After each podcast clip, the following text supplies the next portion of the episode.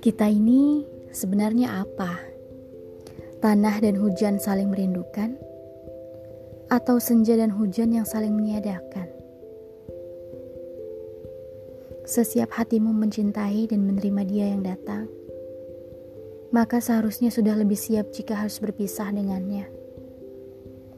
Ikhlas itu tidak akan terpisah dari menerima kehadiran dan menerima kehilangan. Bukan salah satunya. Bahagia itu terletak pada syukur, entah kedatangan atau kehilangan. Karena kamu pun dahulu berawal dari kehadiran dan akan berakhir dengan kepergian, sebuah kepastian.